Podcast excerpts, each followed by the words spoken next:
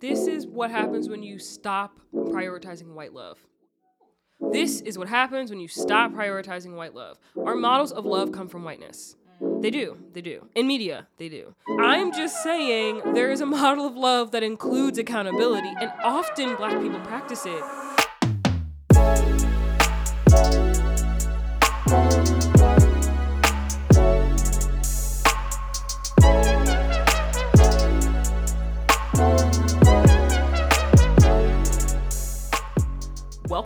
Politics of Pleasure. I'm your host, Nia. And I'm your host, Des. We release new episodes every other Thursday. Follow us on IG at Politics of Pleasure Pod or on Twitter. We are at Pleasure Politic. Glad to be back. Yeah, girl. It's been a whirlwind of a, I don't know, last week and a half. My God. Since we last recorded. My God. Okay, so let's do a check in real quick. What's Yeah. up with you? I had the flu last week, so I was struggling. Um, and my PhD applications are due in like less than or about two weeks, and so I'm kind of in full throttle right now, just trying to get that done, and also trying to go to work and be a regular Trader Joe, and also. Not a Not- regular Trader Shout, shout out to shout out to Eric if you're listening. Eric's probably listening to this podcast. My friend Eric. He checked in on me. He said, "How them Trader hoes treating you at Trader Joe's?" I was like, "Please stop. Like, please end this now." Oh, I love but I am that. a Trader hoe, is what I'm saying. Like, Yeah, you are he Trader introduced hoe. that into my lexicon, and now I'm like, I'm I only identify as a Trader hoe. Congratulations. So between that job and then getting the flu and also trying to get these applications done and Mm-hmm. also getting this podcast done and trying to run it all, it's been a lot. He said Um, lot. it's a lot. um plus plus what you did this weekend but like i helped aid in Mm-hmm. was a lot of work for you and my family and us like everyone so i don't know you want to fill the folks in on on what we were up to this past saturday Yes. So uh, for me, uh, this has also been a whirlwind ass of a week. Um, I am in a band, and we had our first reunion since the pandemic. The five of us in a room, which was so beautiful and so much fun, and it was just like nice to be around them. I love them a lot. Um, and then afterwards, I did a project that I've been working on for a couple months now. Um, and it is a project specifically for me. That's all I can really say about it for right now. But it took a lot out of me. It took a lot of fucking work and was um, something that I'm really excited for everybody to see. But yeah, that that's that was the week. So we are here. We are here. We have done it. And I, you know, I have other things that we're we're working on in the future and stuff like that. So like, one of them is uh, a show that I can actually, you know, publicly start Oh, talking about. right. Yes. Yeah. So, um, a little church announcement. Um, if you. if you are in uh, New York or the New York area, I am playing at Rockwood Music Hall Stage Three with my friend Jess Nolan on December first. who i looked at her instagram and i was like questlove follows her all right cool i'm done i fell out of my seat Uh, I didn't even. First of all, I didn't even know that. But second of all, um, that woman is a powerhouse of a songwriter. That she can write some songs, y'all. So i'm, I'm excited for the show I'm so excited. Like it really is gonna be like her and I, just a piano. Like I'm singing for her, it's, and we have like a lot of like cute little surprises. And sh- it's gonna Okay. be, it's gonna be fun. So yeah, if you are in New York or in the New York area, um, come out. I forgot the time. I think it's nine thirty. Well, yeah, I think it's nine thirty on um December first. But yeah, so I, I've been working and booking and you know doing some private shows, doing some public shows. So we are both in just like foot on the gas mode, which I'm excited that we finally have a moment to like sit down and do this podcast, which we I know. which this we love like so a much. bit of a reprieve, although like the sort of lead up to getting every episode done is like, all right, we gotta get it together. We gotta get the recording Uh-huh. equipment. We gotta find the time. But once we're actually sitting down here talking, I'm like, this is what I needed. yeah, it's so much fun. This is what I needed. Yeah. Well, I'm gonna jump in to this week's events. Okay, so let me ask you then. What's the pulse at the moment? Yeah, so there's a lot going on. I'm gonna start with something that is so cool. Okay. And my nerdy ass is so excited. Um, I as honestly as with like most stuff nowadays, I find out about like everything on TikTok. I've just like I've mastered my TikTok algor- algorithm. Like I only see dyke Mm. content and like nerdy gardening shit and like astrological shit and like space quantum physics stuff and then like other academics who are like trying to spread the word about whatever field of interest they have. Um so I found out this one girl I follow who does like space related TikToks on like educational space stuff. She was like, So let me tell you about this new telescope that's being developed that nobody's talking about that is going to essentially be like the successor of the Hubble telescope. So I'm sure you are all familiar with the Hubble te- Space Telescope. And that's what's given us all those like beautiful photos of the galaxies that we like take for granted now. Like before, we did not have those mm-hmm. pictures. Mm-hmm. But the new telescope that's coming is called the James Webb Space Telescope. Okay. And this telescope, y'all, this is why I'm like actually upset that no one's talking about it. This telescope, hypothetically, hopefully, will give us the ability to see essentially backwards in time. We will be able Sorry, to what? yes, we will be able to perceive some of the earliest stars that were created from the Big Bang. So we should be able to perceive some elements of the Big Bang itself. Um yeah, so this is why I'm like y'all. Um, so time's not real. Like when I when literally I'm like time's a social construct. It is Hold a on. social construct. Hold on, you broke my brain. Okay. Hold on. hold so on. the way that space and time works. So for example, think about a light year. And I think you and I may have talked about this offline. Um, and honestly, I'm gonna link to this this um in the description. You're getting so STEM. I love it. Yes, I because- love it. because basically what it is is if you think about for example there is a space and technology institute called seti um, and it's like the center for extraterrestrial technological intelligence Oh, you did tell i've me talked about to you about this. this because they do artist residency programs that like help articulate Oh, abstract would- concepts Oh my god. And they have a love to do musician working with them and i remember i told you about that because i was Oh. like that would be such a cool music opportunity but I would love to do one that. of Wow. the women who founded this initiative essentially talks about how we could detect whether or not there is another species out there in the galaxy that is similar to us if we can detect their technology essentially Oh, okay, so that it's not sense. about finding the life itself it's about finding the technological Their tools. advancements that would even make it so they could get as far into the galaxy to reach us but also time inside of space is super non-linear and it changes as you move through space because space is always expanding so for example if something is light years away if we were to see a piece of technology that say an alien group was had floating out in space by the time that technology reached us that te- piece of technology would have been created in the past for that alien species Oh, okay. so that gives you a sense of how time works in oh, space, Oh, okay. which is why like the farther you go away from planet Earth, the farther you move in time. Like you're moving in time either backwards or forwards or sideways, but but you can perceive the past. Nia is laughing at my eyebrows because they're doing a lot right now. So that's why I'm like, y'all, why is nobody talking about this? Because if this, if we can like have images of the Big Bang, Yeah. woo, what's religion gonna do? Oh my like, do you know what I, like the humanity as we know it, and like humanity in and of itself is defined by like our isolation from like so many other things that exist in the galaxy that we have no idea about. So to Mm-hmm. at least even get a glimpse of like our origin Mm-hmm. to some extent would be a brain fuck. Like what? I'm. I'm really I'm grateful you're my friend because ain't no way the TikTok algorithm would have Showed you that? No, what the fuck? Like I'm Yes. just I I am in love with your brain because it is very similar to mine, but it's also very different. and we have like such different interests. uh-huh. Um, and I do think it's very illustrative. Like I often my brain is thinking in like spatial magnitudes, like like universal God. magnitudes. my god. Um, and I'm often like large and in the stars, and you are often very much like seated inside of like the smallness of life, which not is even so that, beautiful. But uh, well, I appreciate that. But but but also, I was gonna say they we have similar interests, but they also are incredibly overlapping because Yeah.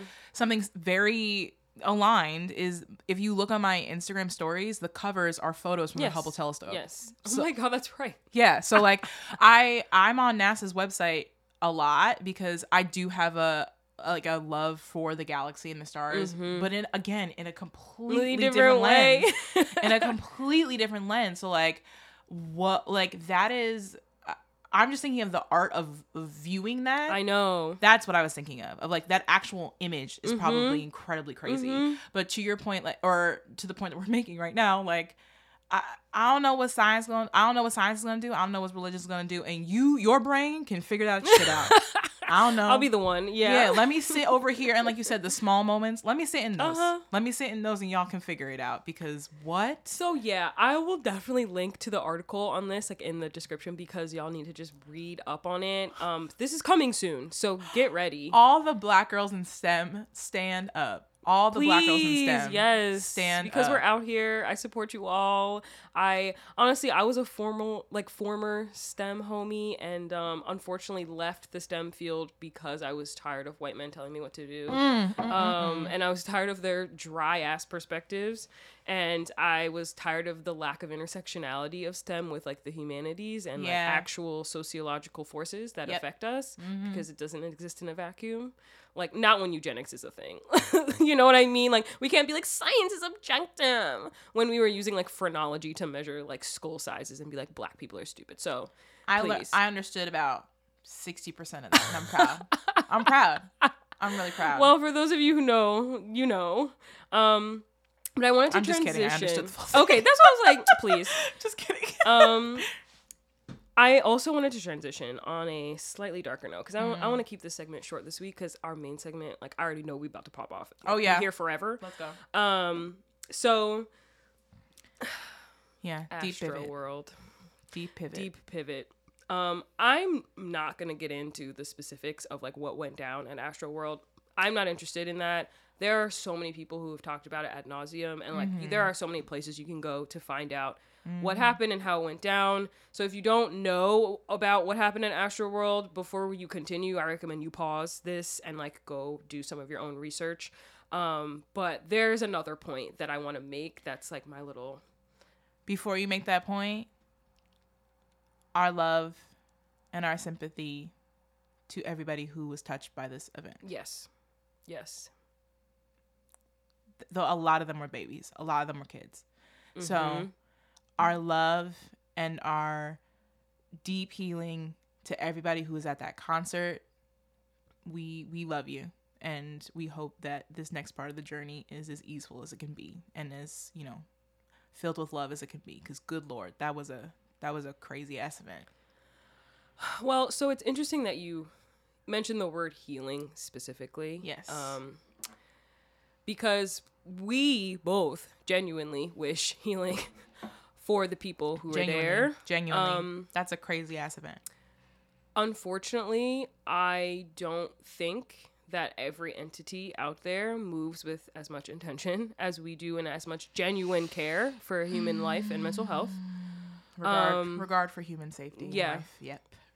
Um, so to give y'all like a side plot of tea on this that I think connects to the conversation that we've been having ongoing on this show, um, starting last episode where we talked a lot about Facebook and like tech and capitalism and the intersection of that and how Yeah. that affects like almost every facet of our lives at this point. So sex included, porn included, but in this case, mental health. Um, so I was again on my TikTok on the algorithm, and I came across one person who I don't know their pronouns, but this person is like masculine presenting, white. Um, they have a TikTok called Therapy Den, and they run their own therapy listing service. So they have like a directory of a website where you could go and you could find a therapist in your area that like matches with, with what you want. So this person is like a seasoned mental health professional, and they have an ongoing series prior to Astroworld um, with BetterHelp, the tech company that offers mental health services. Um, it functions similar to Talkspace, but um, the person who runs Therapy Den, um, they were saying that essentially BetterHelp sells your information. So if you sign up for BetterHelp, help with the intent of getting help um, for your mental health issues, your data and your information, so all the forms you fill out specifying like your mental health history, your medical stuff, like your family history, suicide ideation, like any insecurities, thoughts about yourself that you have, BetterHelp now has that information and they disclose that to third party sellers, like or third party buyers, I should say. They will sell that information for marketing purposes. So if we think about how Facebook, literally just last episode, we're talking about how they manipulate people's fears and insecurities to get what they want and to cause like harm to others. The fact that BetterHelp does this is really alarming. The reason why it's connected to Astroworld is because Travis Scott is now partnering up with BetterHelp to offer one month free for all the folks that were affected by the events at Astroworld. Now, the person who runs the Therapy Den account was saying, they were not confirming, but they were saying, maybe we should look at this a little closely because after all the claims that have been made about how capitalism was favored in the events of Astroworld, and it was one of many factors as to why human life was disregarded and people continued to perform for money purposes, um, it wouldn't be surprising if this partnership with BetterHelp that Travis Scott has made would be in some way lucrative for him because the person who runs Therapy Den essentially says they were approached by BetterHelp as well as a mental health professional, and BetterHelp was trying to uh, advertise their services on Therapy Den's like listing website, and as a result of them declining this offer, BetterHelp insisted and insisted and was like, you'll make like $300 of referral and you can make up to $80,000 a year for all the heads that you like, like all the traffic that you drive to BetterHelp. Da da da da da. So I'm just sorry to say and feel like capitalism and tech capitalism is still winning in this scenario and it's cloaked it's cloaked by this fake ass sentiment of we want to help people. And that's the part that makes me like deeply disturbed and upset. And then when we zoom out and put this in context of all the larger conversations we're having about mental health and tech and capitalism, this is just yet another example of the really problematic ways that tech in particular goes unchecked um, and how capitalism in no matter its iteration or form will run rampant if you don't actively choose to um, fight it or do something different or choose to go another way. Like it's running in the background. Uh, capitalism's running in the foreground. Mm. Like capitalism is just running on 10 right now. Mm. And it's getting to the point where we are like I heard about the Astroworld events and I was like this feels like a fucking Octavia Butler book. Like we are getting to a point where you're telling me people are dying at a concert? What? This many people. Yeah. This many people. I mean the well, we were I was having um conversations about the event with um like my colleagues mm-hmm.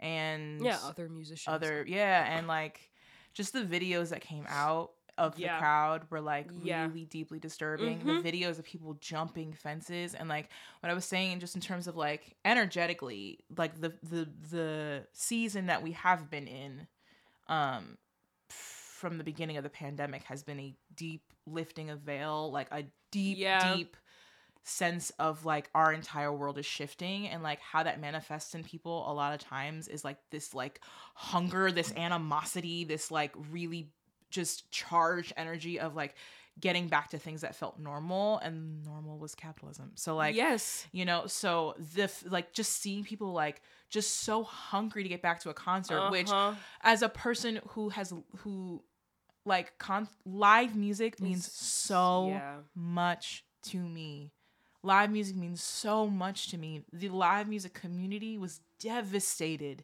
these past two years a lot of really important places of worship were closed because yeah. of this.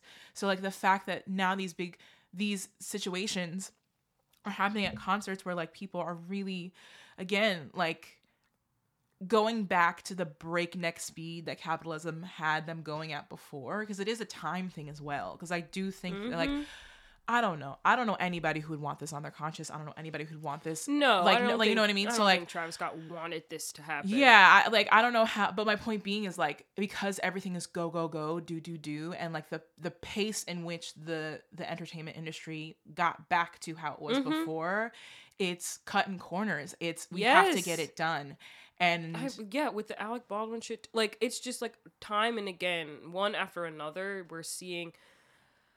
We, my sister and I have been talking about this a lot recently.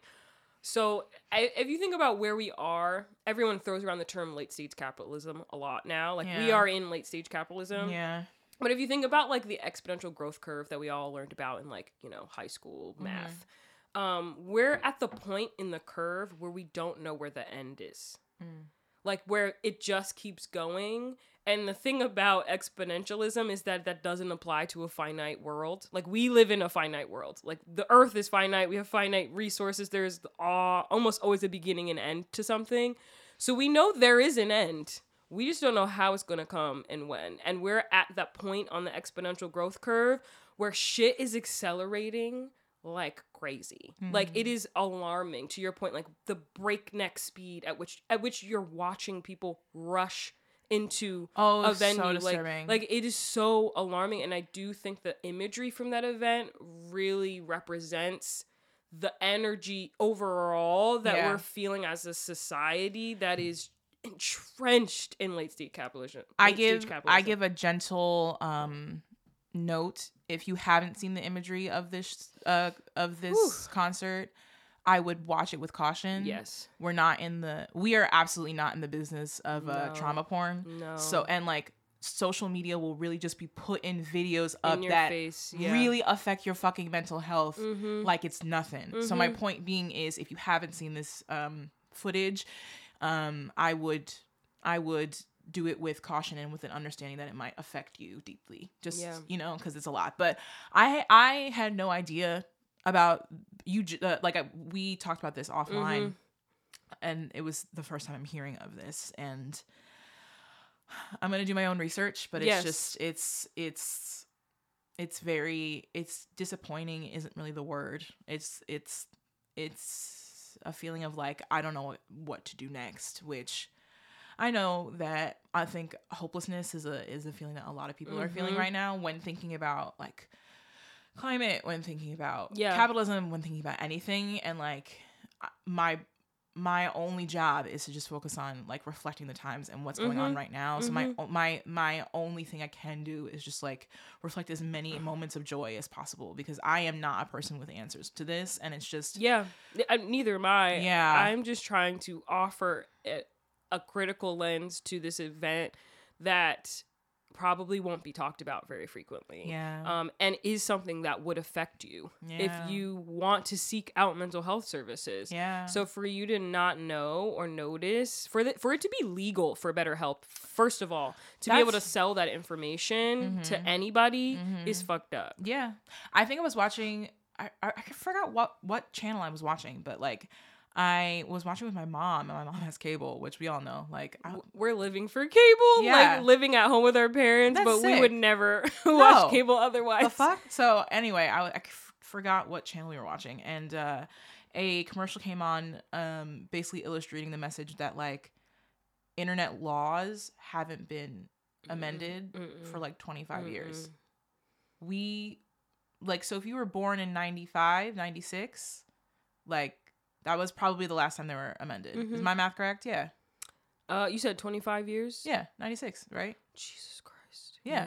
if you were born in 96 you haven't they haven't been um changed since you were born and that was like at the infancy of the internet. mm-hmm. The infancy. Yes.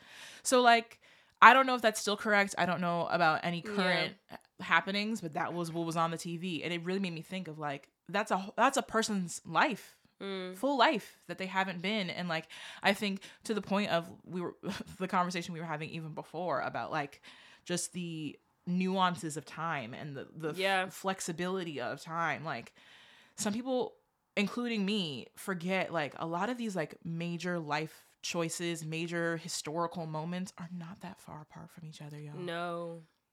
Like the 60s were not that far away No. the 50s were not that far away like the 20s was technically not that far away like 1996 was not that far. o- You know what I mean? So like, it's just it's crazy to me to think of like how much our world has changed in such technically little of time. That's why I'm saying about where we are in the exponential curve. yeah. Like the the early 20th century, so like the 1920s, we were at the point on the exponential curve where we were still like kind of flat. By the time you get to the mid 20th century, we're at the point on the exponential curve where shit starts to go from flat to up. Mm. And since then, we've been accelerating. So it's also interesting to think about time in the context of like what forces are moving, like are being imposed upon it. Mm-hmm. Um, so even though we also may have been moving in a shorter amount of time, we've had far more technological advancements Yeah. In a shorter amount of time. Yeah. So a lot is happening all at once very quickly. Mhm. um, and that's the part where like time starts to feel distorted and strange. And which is why I think the information with the telescope is going to be so enlightening Mm. because it's going to force us to interrogate time in a much more complex manner. One would hope. Mm. Some folks may double down and be like, God is real. Like like that. I mean, he is real. They are yes. real. She is real. Yes. Yeah. But you know what type of God I'm talking about. I know. because I'm with you. Um, and I'm one of those people who is like, th- the universe is God. God is the universe. We are real. Um, exactly. Um, some people are like capital G God. He's only a man. That type of God.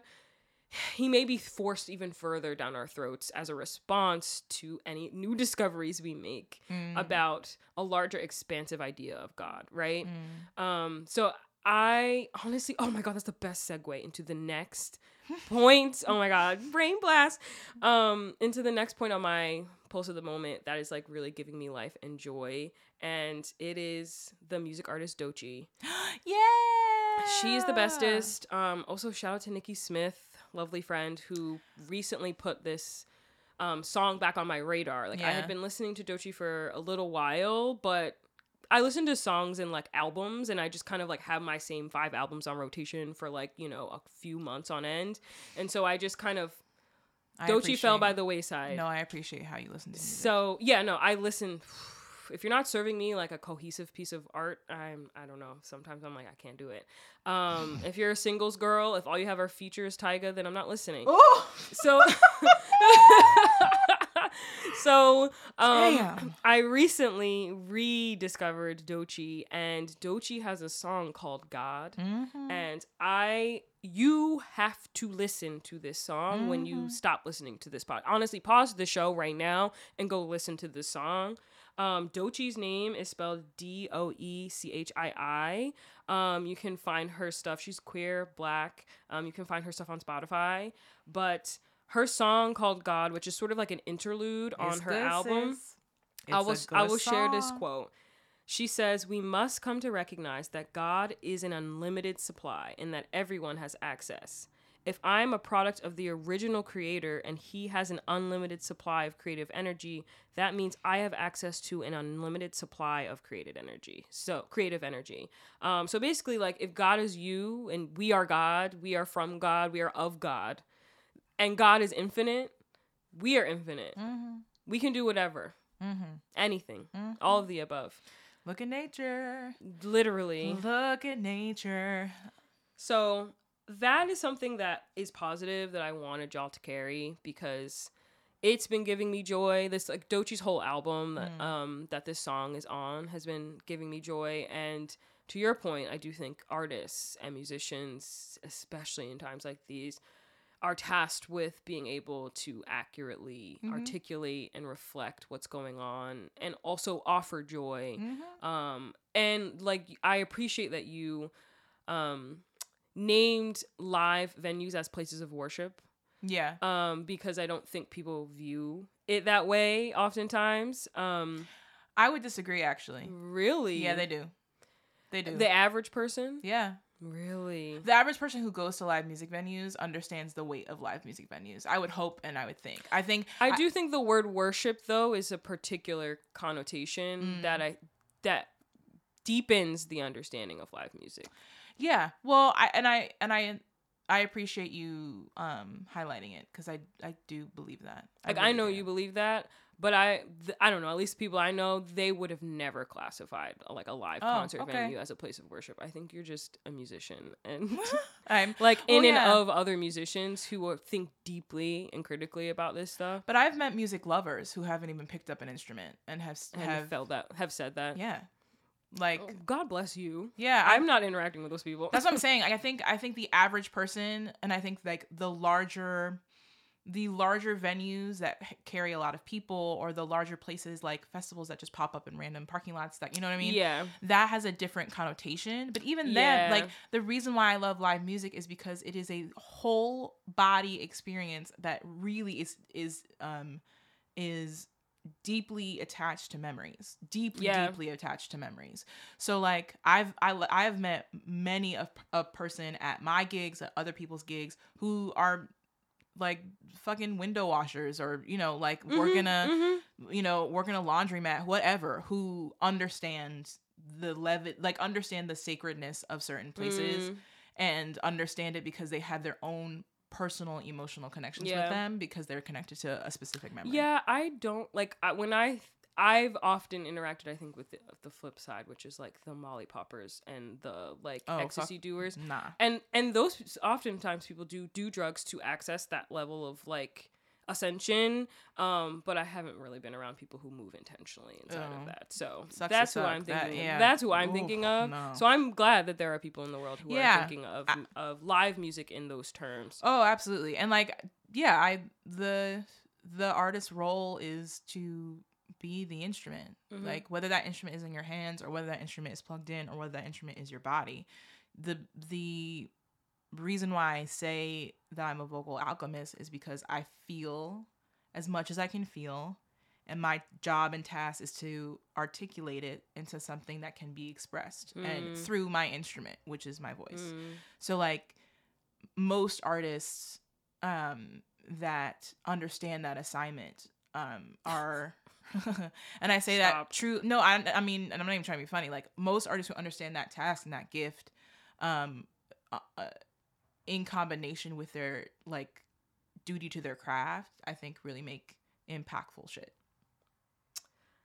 you know what which I think going back Doechii's God is a practice in that's that. what i'm like is a practice in that because that person had to feel a lot to articulate that Uh-huh. to make sure that it was expressed in a way that e- not even was understood um, by other people was understood by her mm-hmm.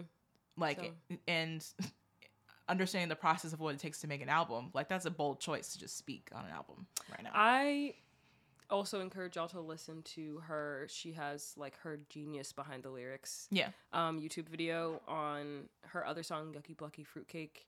Um, and it's great. Like, Doechii's the best. So I can't say enough about her. Um, so please go listen to her stuff. mm-hmm. Um, on my final notes on the pulse of the moment, especially on the topic of music, I've got my who to follow for this week. So we have here, and this is like comical and humorous. Um, this person's handle is called at Honeydude Hideaway. Um, and she's like a wholesome young black girl who makes parody songs about her period oh cute and it is like the most i just appreciate anything normalizing periods like truly Mm. like i still don't think we talk about it enough as a society Mm. and the fact that she makes it like humorous and adorable and like she's at like one point something million followers now on Word. tiktok like she's doing her thing um, and she clearly used it as a way to like harness her music abilities and be like i'm a musician already but i also want to speak about something that affects me all the time that no one discusses and so it is so fun to see her do like I swear she did like drop it like it's hot. Parody version her period dropping like it's hot. Like popping out her pussy like so it's just really fun to see her like clearly live her joy and do what she wants to do. That's so cute. um, and also normalize having a period um because it's also great to see the comments like on her Yeah. videos like yo like like for real them cramps though like um or just like experiences ha- getting your period in public like just like the embarrassment Mhm. around having a period mm-hmm. I think she is really helping to just destigmatize that a little bit, especially for how young the demographics are that use TikTok. Yeah, I that makes sense. appreciate that she is also a really young person who is like, hey, y'all, we can talk about this. It doesn't have to be weird or scary. We all have periods if you have a vagina. So, like, talk Oh, about that's it. Also, parody parody writing's a skill, like for real. Yes, like, and she does it. Oh my god, Yeah, they're like big funny, skill. but also it works, and the rhyme scheme is on. Like I'm just like she's hitting all the notes, and it's clever. word. So Honey If- Dude Hideaway, go follow her Yeah. on TikTok. Oh wait, how do you spell that? Uh, I'll put it in the description. Okay. Oh Yeah. yeah, dude is spelled D E W E D. Yeah. Okay. Um, word. Wow. I'm gonna watch. I'm gonna watch them. I my TikTok is not as nearly as cur- curated. Yeah, as no, mine is like algorithmed. So. oh, cute. So we've got it all, but um, that wraps up Pulse of the Moment. Do you have anything else? no, I think I'm good.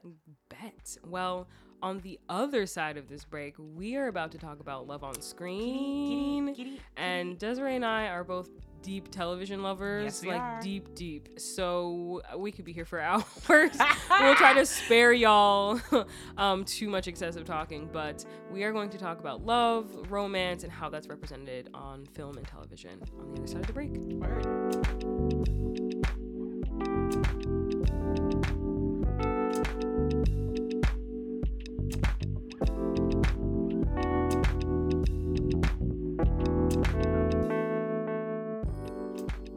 Episode of Politics of Pleasure is brought to you by, you guessed it, us. Our time, energy, and wisdom are very precious, and we really value your support. As you know, we are an anti capitalist duo, and so we rely on loyal and generous listeners rather than corporate sponsorships to sustain us. Your donation helps us buy books for research, new recording equipment, and probably most importantly, helps us pay the black, brown, and queer guests that we interview. If listening to this show helps you learn a little something new, or maybe encourages you to spark a conversation, or simply makes you laugh out loud, we are really grateful that we can give you that gift and that you have become a part of our community. Being in community with you all as listeners is probably the most rewarding part of this show, and your donation helps us to continue to build community and share invaluable resources for our liberation. You can donate to us via the link at the bottom of this episode description with gratitude and love. Thank you.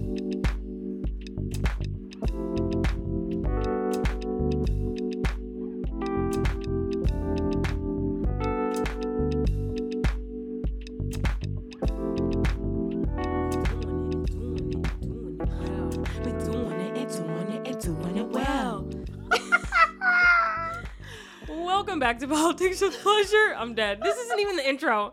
Uh, welcome back to this this segment. Jesus. um, we're talking about love on screen. Everybody, Yeah, we are. But we got we were getting our feelings talking about uh LL Cool J.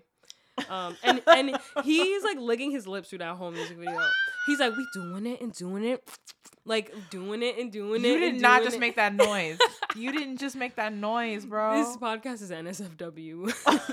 Don't play it out loud. okay.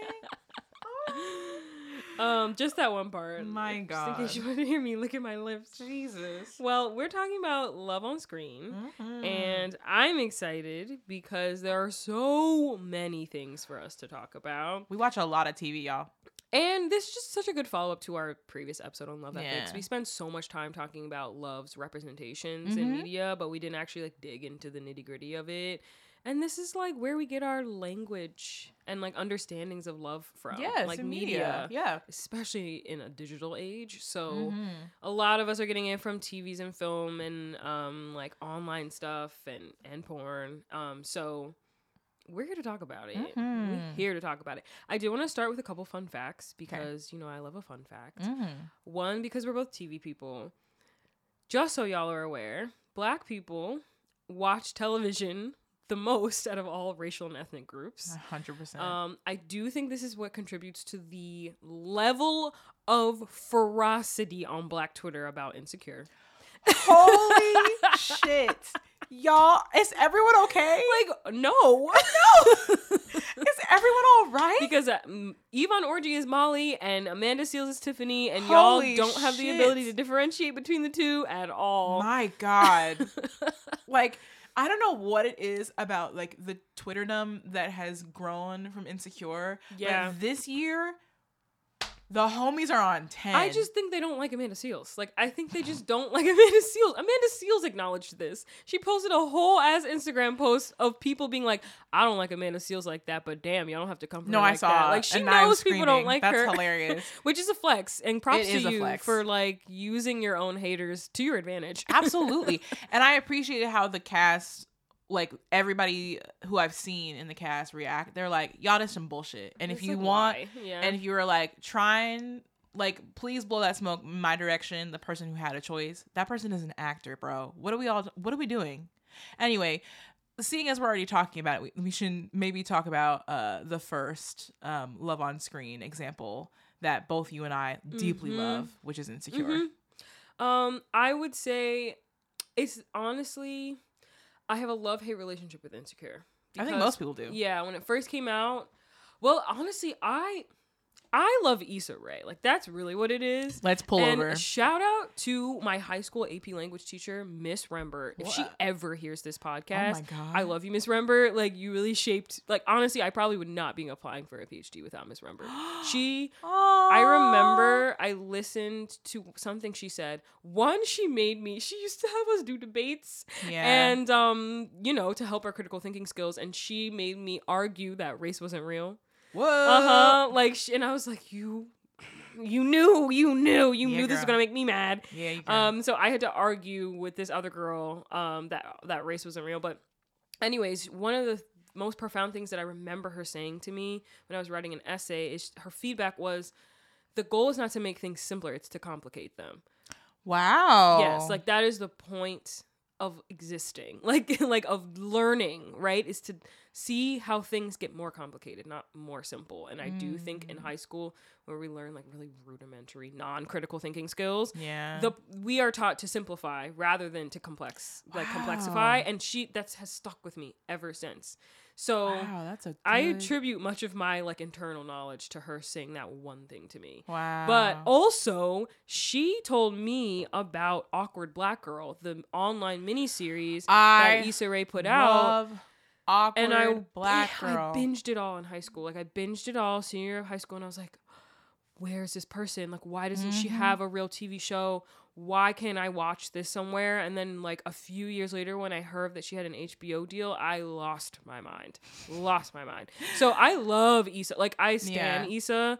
Um, doesn't mean Insecure isn't without like its critiques, but I Oh, think shit. for it's just I'm gay, so like, I, like I Yeah. I love seeing moisturized black people on screen, and also I appreciate like heterosexual black love. I think it's important. Mm-hmm. Um, you know, some other gay black people may disagree with me, but I think it's an important thing to see cis hetero black men in particular hundred percent. with any woman, um, cis, trans, otherwise, like, and have a healthy, respectful, There loving relationship Yes. because, as we've acknowledged, cis hetero black men are Woo! the weakest link Come on, y'all. of the black community, We love and you. we want to be here for y'all, and we show up for y'all. Actually, we come to every fucking protest, Every time. and then every time you have a chance Y'all. to go up for us, you just shit right on our faces. So I So I um I appreciate Insecure for giving us the like moisturized, dark skin, black, Mhm. like Mhm. heterosexual love that we Mhm. need to see. Thank you for that imagery. Uh-huh. Good lord. Cause yeah, cause you know exactly all Uh-huh. the images are conjured. The ones Uh-huh. you say it. I although you know Uh-huh. I'm live I live for my light skin king, uh Lawrence everybody fine on that he's, show. He's he's my complexion, so I can I can see us together in a caramel Ev- couple. Everybody is fine as fuck on that show. Yes. No, yeah, Issa Rae um is incredibly important to me. Her work is incredibly important to me, and also like her philosophy about how she approaches her work has been uh pretty elemental in like how I have wanted to move forward in my own career. Like how hard she rides for her city, one, but how hard she rides in uh her mission to reflect black culture in all of its it like in all of its complexities is something that is so so necessary in this field of work and like yeah. her love of music too like she talks often like the playlists on that show are stupid like the the how she talks about music and how it correlates to film and to TV is something that I have always felt, but to see a fine ass dark skinned woman who had labeled herself as an awkward black girl, which when I found awkward black girl, Yep. we we we were awkward. The reason I why me and so- Nia are friends is because it was the one singular awkward black girl finding the other singular awkward and black girl. I come from awkward black parents as Yeah. well. Like my, I saw my mother and Issa like immediately, Yeah. immediately. and and most of my friends and uh most of my friends um if they know me uh clown me because I basically work for We Got Y'all. like Literally same, literally same. like mo- like like it is the her like the character of Issa cuz hold on let me Yeah. let me do, hold on hold on Let's not pull a black Twitter now. hold on so Issa the person is such an important voice Mm-hmm. in black hollywood in black media and i am so excited that this is just the beginning for her because she has sh- what she has shown in such a little amount of time like i am just so excited to, for her career like i'm just so Mhm. excited for the things that she's Mhm. about to make and we're literally talking about two of her projects in this segment right now Yeah. which is crazy um, but Issa as the character was really important as well because i literally this was the first time i genuinely Yep. Saw myself. saw myself. Mhm. I was an awkward black girl in her mid 20s working for a nonprofit trying to figure it out. Yeah, and like college educated, Yes. middle class, like you're trying to figure out what to do with the privileges you've been giving given in there life. you go. You're not rich, but you're not poor either, and so you're Yep. like, "What am I doing? I'm trying to give back, but also this is trash. Right. This organization is booty, and like I don't know where to go. Like where there are there isn't there aren't many um examples of the paths to take once you arrive at that spot right and so like her the whole show is really her figuring out how to create a new path Yes. like a path that has not existed that she has not seen someone else take before yes. and so for her to do that on television, for us to see, is giving us an example of a path that we know we can take Yes. to make a life that is vibrant and full and we feel like we're respecting our blackness yeah. and uplifting our community and like all the things that I think her character encompasses and is going through like in this season too Yeah. specifically. Yes, specifically. And I think I'm glad that we're starting off this conversation talking about Issa as a character without any of her relationships to other people. Yep. Because something that is that, that I think that all of the writers do on that show is make whole Yeah. people Yeah. whole people with whole lives that they're currently making choices that yes affect the people around them but you see moments of reflection of just that person Mhm. thinking about the choices that they have made in their own life and how it affects the people around them so it's not just about the Issa and Lawrence of it all or it's, No. it's not just that they're these are whole characters living life together Yeah. and that and what that looks like. And i'm so thankful for this show for so many reasons. One in particular how you see black people is really fucking important and something that i've seen. I'm a diehard fan. Like i watch her interviews.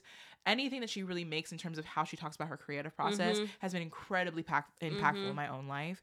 Like one of her philosophies that we talk about often is uh networking horizontally. Like everyone talks about like finding the next person who's going to give you your big break and we got to open doors for the next community and da da da da da. I'm not saying that that's not important, but also look at the people around you, next, Next to, to you, you. who are trying to build in the similar direction, Direction. as Mhm. you and who can you work with that you can bring up Mm-hmm. simultaneously. Like that's really important practice and like to have a person of her position and her stature and with her pla- platform, not to mention the fact that she's fucking gorgeous. like Jesus. Her skin just never does anything wrong. no. like No. and the fact that she is one of the few people uh, like still that are like just talking about natural hair and all the like just her as an individual and how many things that she represents and how many of those things intersect with who I am. It's been very very important to see. Um but yeah, I I have gotten lost in the tangent of how much I love Issa. But let's let's talk about the relationships on this show, please. Well, you, I honestly, I was thinking of tying in her other piece too, okay. because you just brought up how she helps us view black relationships. Thank you. That's the that's the thought process that I lost. I I insisted that Desiree watch Issa's produced reality show Sweet Life, on, Yes. also on HBO, and I was like, "You gotta watch, you gotta see. Like, we have to keep up the tea." And Um, again, very painstakingly heterosexual. Not my personal like relationship cup of tea in terms of like relationships that I experience. Like that doesn't really reflect my relationship experiences. Yeah. However, I thought of the like actual stable relationships on the Sweet Life. So Yeah. Sweet Life follows, if you don't already know, it follows um maybe like 8 to 10 like young black creatives Yeah. living in um like Black Beverly Hills energy. Mhm. Um, and one of the reasons why I loved watching the show, and this could have been because I was high every time I watched it Love and it. drunk, but I felt that, to your point, the gaze of the show and the way that we were viewing the black characters Mhm. felt markedly different from most other reality television shows. yes. And so the format of the show is still generally reality television. You've Yeah. got confessionals and drama and tea da da da. But there are also lots of lots more moments, in my opinion, where you see the characters Mm-hmm. and the people, because they're people, actually like enjoy each other. Yeah. like they're not always fighting. Yes. It's not the gaze that you get when you watch Real Housewives of Potomac or like Real Housewives of Atlanta, where you're viewing black women and Flexing. blackness through a white gay gaze. Like you're viewing it through the lens of a mostly white production company, a mostly white network. Like the people who have their hands on Real Housewives don't care about highlighting the nuance of blackness No. at all. And you can tell by the way the characters are shot, the way the show is edited. You watch Sweet Life, and there are some moments that you're like, is this a reality TV show because of the cinematography so beautifully shot? Thank you. Like literally, I'm like, this is professionally lit. Like I'm watching cinema. Like I'm I'm not Thank you. watching a reality television show. that was a tangent that I had uh, lost along the way in my love for Issa Rae. One of the reasons why I love Issa Rae is because of her diligency to light black people Yeah. beautifully. Mhm. Her and Melina Matsoukas, like yes. Oh my god. Jesus, like they're they are a masterclass in how to beautifully light black people. And they talk about it a lot in their interviews of like we wanted to make sure that black people felt celebrated in every breath of the show. And that mm-hmm. includes what they're saying, how we're editing them, what we're making them wear, but also how we light them so we Yes. can literally view them in a the be- Beautiful. beautiful way and it makes you watch the show differently. and it's intimate. Like I think about one of the characters on this show on Sweet Life has like a really moving, heartfelt conversation with his dad. oh my god. And oh my god. the way that that conversation was shot, like they could have shot it differently, right? Mhm. Like if you take the Bravo gaze of how they light and shoot reality television, they would have amplified the sort of like negative emotions and probably made it seem a lot more tense. Mm. Um, and the way that this was shot was like it was like a black family member was the camera person shooting two black family members having a conversation. That's probably what it was. And it, felt like. yeah, like it. It felt that way, Mhm. and so it felt a lot more delicate, like so Yeah. intentional, so intimate, so beautiful, and so you're able to view the characters with far more nuance and depth. And I think because of that, we're able to view the black relationships on that show in such an interesting way. Yeah. The light skins on that show are doing a lot, like. Let's be real. Like let, let's be real because we talked about this. I was like the the the like light skin drama of like who's dating who and like you brought this girl to a party and did it like that was the heterosexual nonsense that I had like zero time for. I was like, what?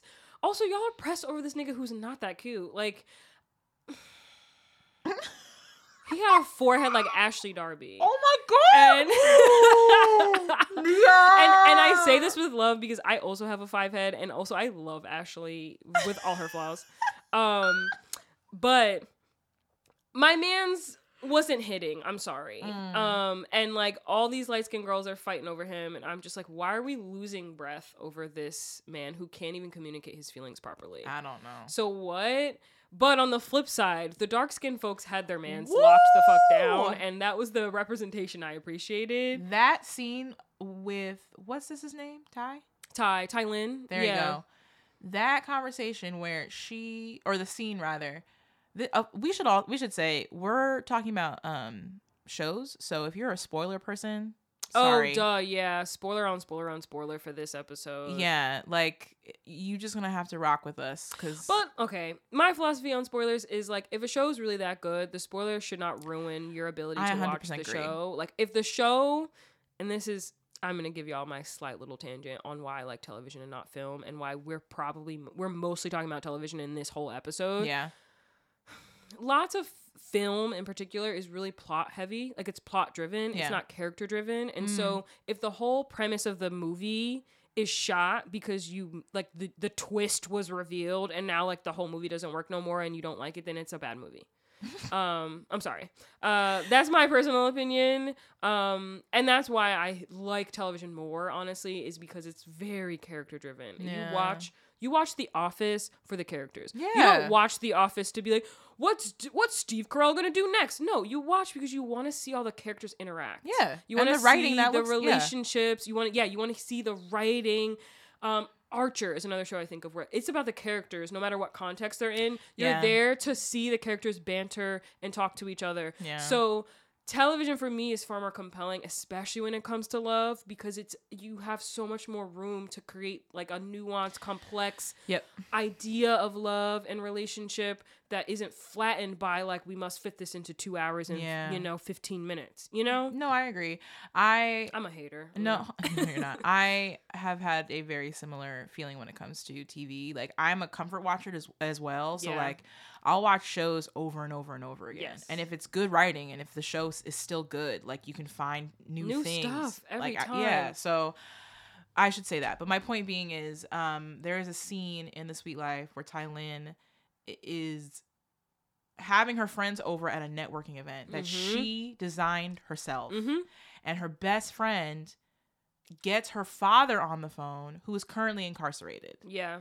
and when i tell you that i fucking cried at that scene i was Mhm. so happy for her to have that moment because that was a moment of her manifestation that was long that had basically nothing to do No. with the show Nothing. Not at all. and the reason why Issa Rae geniusly put her at the center of the show is because that girl has a whole life outside of the show. Oh my god, yes. A and uh, like what seems to be a beautiful, vibrant life, like, Yes. full of promise and potential. Yes. So it's not that hard for a reality TV show to capture her life and make it interesting Mhm. because she has her own full body life Mhm. outside of the cameras. Mhm. What gets me a little tiresome about certain reality TV shows is that at a certain point, when we're at season eight, nine, whatever, you could tell that they are living their lives in order to, for it to be captured, as opposed Yeah. to them living their lives and someone else capturing it. Does that make sense?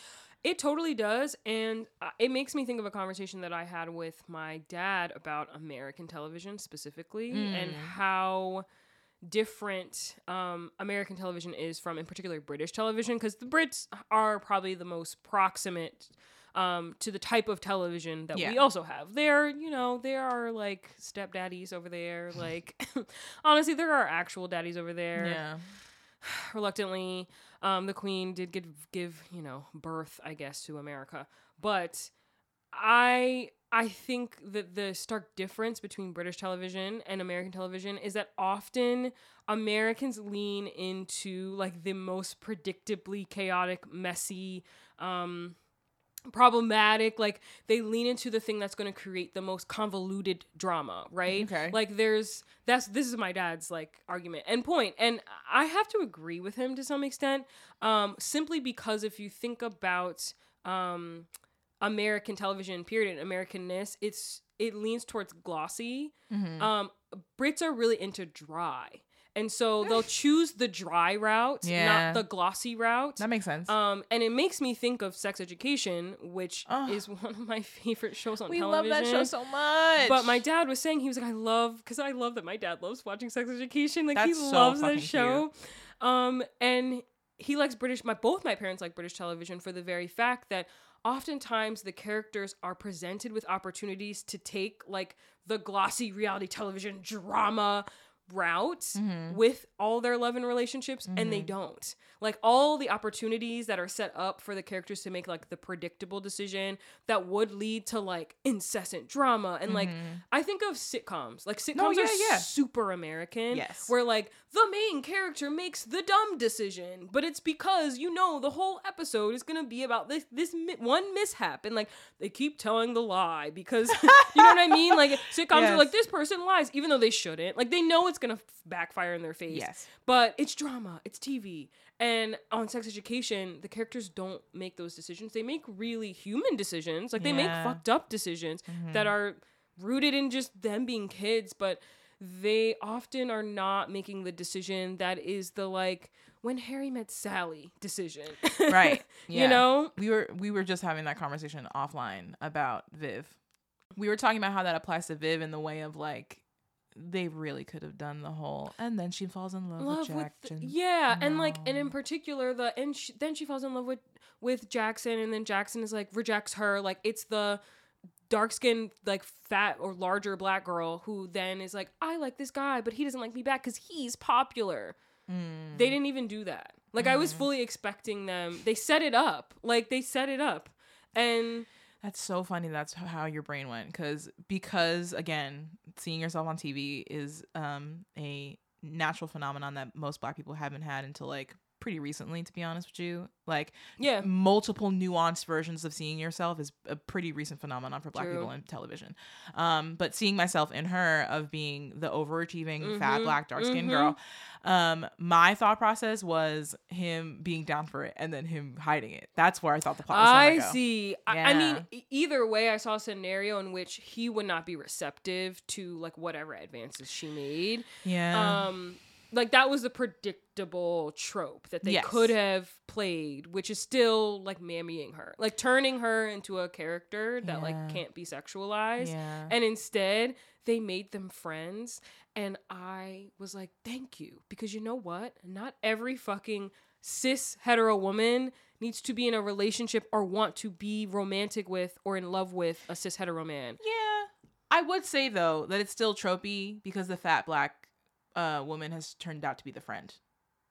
Uh, well, I don't know how far you've gone into season. Let me just say this. Uh, I should say that. So, sec- uh I think it should be I think we should say something about the fact of how we watch TV. So, I'm a type Mhm. of person who watches TV and if it's a um show that I know is not going to be on for a while, I sometimes savor the episodes. Mm. So especially like with um with sex education, I blew through the first two seasons because Mhm. I loved it. And then the third season came out, I was like, let me savor it because I wasn't actually in the headspace to watch it yet. So I, I've gotten to season or to episode six rather of season three. I see. I mean, she. You can spoil it. Yeah, I don't was gonna care. say she. The reason why she's the friend is because she has her own man's.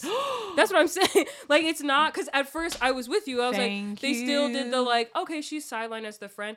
She still gets to be a sexual being. That's all I'm trying to say. Okay, good. like Viv's character is not desexualized, which is what they often do to a darker skinned femme character. Work it out. She's not desexualized. There's a scene of her fully masturbating in the bathroom. Yay!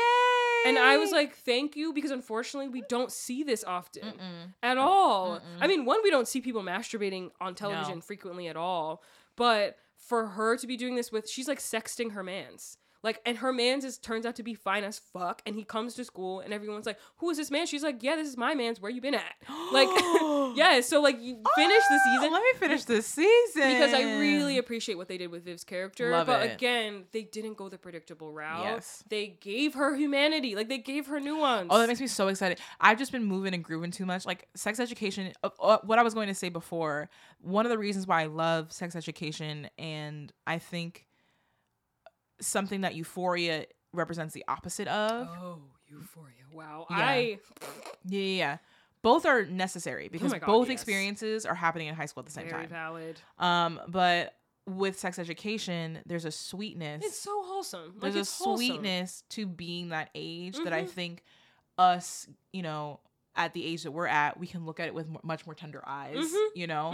Mhm. Um, while there was also a lot of like euphoria shit going on, you know what I yes. mean? Oh my god. Totally. So, and that's yeah. very interesting that you bring up euphoria because I, I mean, the show itself is about love through addiction, like Mhm. which is a struggle. Yeah. um, yeah, and I yeah no loving someone with addiction is hard. Yeah. Um and you want to figure out how to be there with them and like that to me is also another complex representation of love because hundred of percent. course Jules and I forgot Zendaya's character's name. Rue. Rue love each other to death. Um, but Jules is also figuring out how to love someone who is m- behaving like not themselves Yeah. because she is addicted. So I don't know. It's really interesting. The the, the teenager coming of agey stuff is Mhm. like the most recent stuff I think that has been coming out has been such a great example a hundred of more complex, nuanced love representations. Um, that really kind of beats back also this idea of like linear love and like Mhm. we're gonna escalate here and there. Like I think about um Otis and Ola's character on Sex Education and how again that also was like kind of setting us up to be predictably like Yeah. and then they're together and then it's cute and da da da and it turns out that Ola's gay. right? Like it turns out that it's something else and I Mhm. appreciate that twist and it's not a convoluted plot twist. It's just a humanity plot twist. It's just Mm. humans are diverse and complex and also some people are gay. Like I also love the fact that that um most of these sh- exes on the show are like they get to a point where they can like talk to each other because Oh that's also something that um they used to do in adolescent shows for us like our age when we were adolescents. Degrassi. Yeah, where they were like, and I never spoke to him again. Again. And I'm like, I mean, or like there's a lot of am- an- animosity.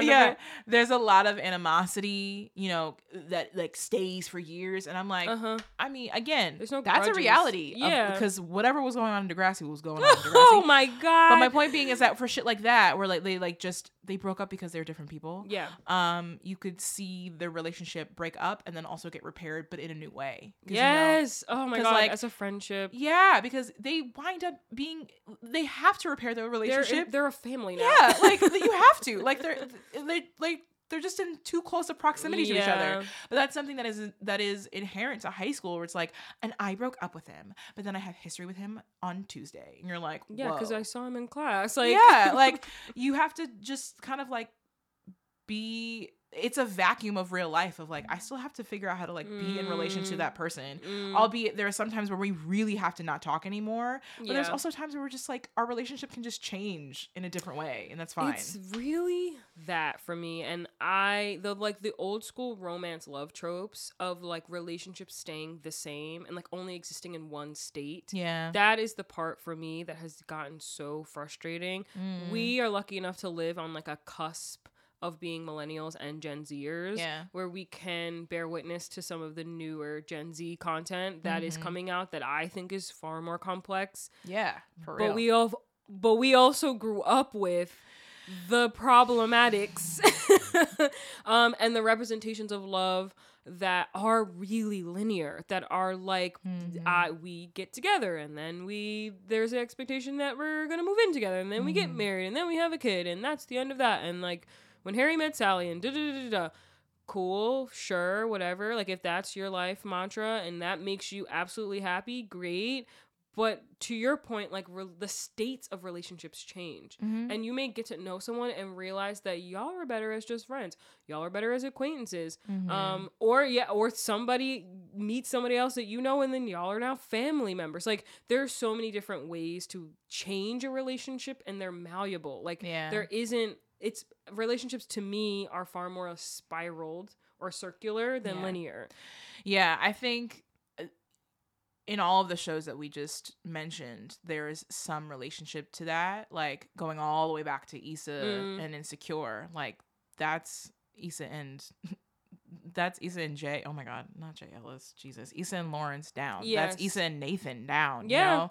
That's Issa and Molly down. Like, we haven't even talked about about. French like non-romantic love Yeah, on we have we haven't Mhm. even talked about the, about the platonic friendships on screen, Mhm. and like the relationship with Molly and Issa is fucking real. Oh my god, them in like bed together. It was like in the most recent episode. Or Yeah. it was so cute. Like, Like- that was what I needed to see. That's love. Like that is friendship love. hmm hmm And like, I don't know. It's also seen in um Sweet Life and Yes. going back to the our previous episode on love ethics, holding people accountable. Yeah. That's the that's the thing that we connected on in that show. Mhm. Um, where niggas are really holding each other accountable in that show and they're young too which is so great to see because it's like 23 24 year olds like holding each other accountable because i uh, you know there's there are more representations of people doing it in their older years than in their younger years and we need the young people to start doing it now I also think This is what happens when you stop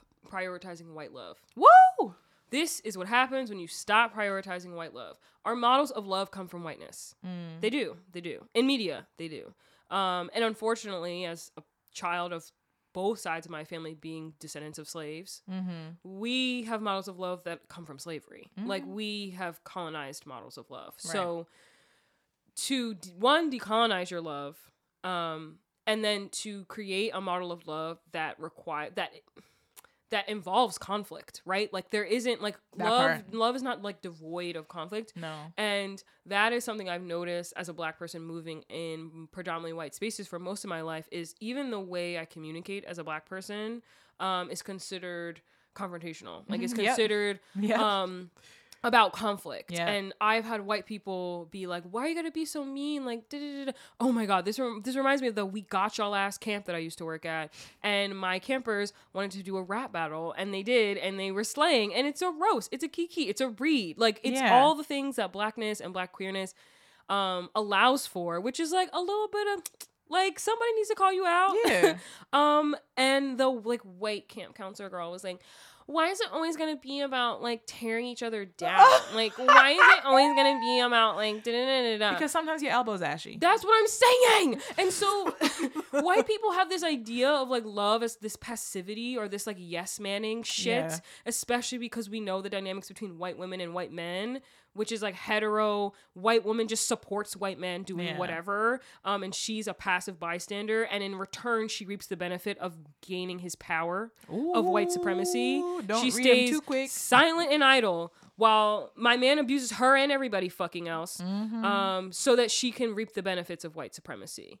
So go fuck yourself on that one. oh, I'm white just women. I'm just saying there is a model of love that includes accountability, and hundred often. Black people practice it. We do like there are Yeah. there are cultural um, practices like baked into how we exist yeah. that allow for that. You could call it, uh, oh my God, what did my mom used to call it? Playing the dozens, which is like roasting people. You could call it a read, like Yeah. anything. There's so many words for it, but there's room to hold someone else accountable. Oh, of course, black people, we have to have our own conversation about when we take it too far. Um, Right. And I think when we do too much and we have to reel it, reel it in a little bit. Yeah. But on Sweet Life, there is such a beautiful opportunity and moment for many of the people on the show Mhm. to actually talk to each other. Yeah, I, well, it's it. Listening to you talk, it just made me think that like because black women are included in black people conflict and how we deal with conflict is always just going to be included because Yeah. normally the brunt falls on us. Yeah. So what you're not going to do is talk to a black woman crazy for too No, long. don't do it. You're just not going to talk to me crazy for Don't too long. do it. And we have had the um divine gift of having black women as our mothers. Um so I talk about this often about like A gift. yeah, a gift, a gift. Um I'm going to say it's a gift. It's a gift yeah. um because yeah I I talk about this often about how my family fights and how that's one of the Mhm. best things that they've ever taught me is how to fight fair Yeah. because like you gonna have to fight but like how you come back from fights is something that's important and even on the sweet life like the person who's holding everybody the most accountable Is the dark skinned black woman. mhm, who was thicker than all of them Yep. so she was holding them accountable the most, but something that I did appreciate was that we had a scene where two black men apologized to, To each, other. Apologized to each other. I'm not going to I mean that fight was whack. that fight was There was a whack. lot going on. Again, there was a lot going on. But even so, on one side they were talk so should I say what I, I'm just gonna. I'm calling in my my middle class light skins. Please don't act this way. thanks. Please, please don't, don't- act this way. Please don't. What did he, what did he say? Well, basically, the premise of the the argument was that like some It was one- oppression Olympics. Yeah, it was it was like in a weird oppression Olympics. Some of the characters on the show were doing a podcast and they were talking about something like working hard, work ethics, or something. And one of the, in particular, the lighter skinned character, his name is Jalen Jor- Jordan. Put a J there. We know how we feel about light skinned niggas with J names, so just. like just we can leave it there. So J Man um is on this podcast and essentially discounts he discounts really like the narrative Oh of the God. darker skinned black guy who is Thailand's boyfriend also. Yes. So Thailand's also um one of the darkest girls on the show. If not the Um, darkest. If the darkest Yeah. cuz yeah, cuz Amanda's like lighter than her. Um but she her boyfriend whose name i also is escaping me he was basically just like trying to acknowledge that there is although black people all experience struggle there's still class divides. So like he was living on skid row. Like this man had nothing. Mhm. um and so he was trying to acknowledge that like although yes black people all face like racism we all experience it at different in different ways at Mhm. different levels at different intersections. And the light-skinned j-man was like uh-uh like you're discounting like all the hard work that like my mom put in and da da da da but i'm like that has nothing to do with like Nope. you No. one and then he escalated it and tried to be like you don't work harder than me i work harder than you Which is and why I'm more that's why i'm more successful than What? you and what i appreciated is that this light-skinned man went back to his mama and she was like you're wrong for that Yeah. That's what I was going to say. Is that most of the people who are still holding other people accountable women in the show are women, black black, women. black women yeah But yeah, that was whack because what I don't like, and I don't think that black men have gotten to yet, as as a general generalization, is holding each other accountable and the other person seeing the other other person's Person's perspective, side, or even not even that, calling other black men out on their privilege is something that a- as a whole is not practiced healthily. Because normally the person who's holding you accountable is a black woman, and therefore you talk to us or literally hurt us. yeah Like you talk to us crazy or you literally hurt us. Mm, So like I literally wrote a song about this. yes I mm-hmm. uh, anyway, my point being is the J man in this conversation has his own business that was funded and is run in part by, by his, his mother. mother. She's like the CFO or some shit. Yeah. you live in Black Hollywood for a reason. You are they are painting you as one of the most successful people on this show. Uh, They literally in, you know, 2 minutes before in this conversation we're talking about how successful you are and how most of your friends look up to you because you hit a certain point of, you know, Yeah. how much you got, you know? And this other man who came out the mud in another way that you did not experience is telling you his own experience and calling you out on your privilege that is true and is just factual. And as opposed to taking it on the chin, you call him out and while out and whatever. So I appreciate his mama being like, you're wrong for that because you did have other you did you did not come you were not no, homeless No, no. No. You had a nice, stable family. He's missing a father figure. Like all those things. Someone else's experience of trauma doesn't negate your own. No. Like, that is all. but again i do appreciate the fact that after he was called out They they had a scene they had a conversation and there was a scene of someone apologizing to each other Mm, and uh, while again that conversation was whack i do appreciate seeing him saying sorry but that that's all i'm gonna give him that's a that's a that's a He's not my favorite on the no show. but my point being is that that should be expected because again Mhm. the practice of holding each other accountable is also holding yourself accountable and saying sorry yes. saying sorry bro I this like because we at this point we're really talking about like platonic like Yeah. love on TV. We're talking about Steven Universe now. Like, oh well, we're talking about Steven Universe now because that show, hands down, is probably one of the best pieces of television out. yeah Um, I, I 100% agree and um mainly I think because they cleverly leverage the f- genre of animation to their advantage. yes Um, and so I know Oh, some God. people are not like animation people, but Ooh, the beauty, I, So yeah, I'm like, I don't know what dry I ass love cartoons my god but animation, you can do so much with it. Like Mhm. you can illustrate really abstract concepts in such a creative way with Yeah. animation, yeah and that is why Steven Universe is like the best show to sh- teach your teach anybody teach about anybody love, about uh, just genuine love among friends, among peers, among family, among lovers, Yo. like people. who garnet really made me understand gender Yes, yes. Oh my God. garnet really made me Mhm. understand gender because, sorry because there's a moment in time where if you haven't watched the show, sorry for you, but there's a moment in time where the main character Steven and his like friend slash person he's like kind of in sweet love with, Connie, Mm-hmm. fuse. Mm-hmm. And they come into this gender fluid person. Mm-hmm. And literally, there is a line in that show where that person is walking down the street and they go, Are you a boy or a girl? And their answer is, I'm an experience. Yeah, don't fuck with me, bro. Are you a boy or a girl? I'm an experience. Period. Yeah. Period. And the fact that uh, I, I completely agree with you, animation allows for you to access another part of your fantasy, another part of your brain that's normally connected to your childhood. Yes. So like rewriting a lot of the stories that you're told in your childhood Mhm. through the vehicle of cartoons is such a Mhm. beautiful practice and shows like Steven Universe that you can watch at really any age and still get the answers that you need to get and Yeah. like still get some of the messages that you need to get is so masterful and so Mm. genius and I just I love that show so fucking much. It's it is also especially thinking about queerness on that show and what we were talking about offline of some of the other research I was doing and just thinking about some other like popular images about gayness. Mm-hmm. It is like super anti homonormativity. Like Yeah. homonormativity is is really the idea that like gayness can exist but like only within the confines of straight tropes that already exist so Mhm. like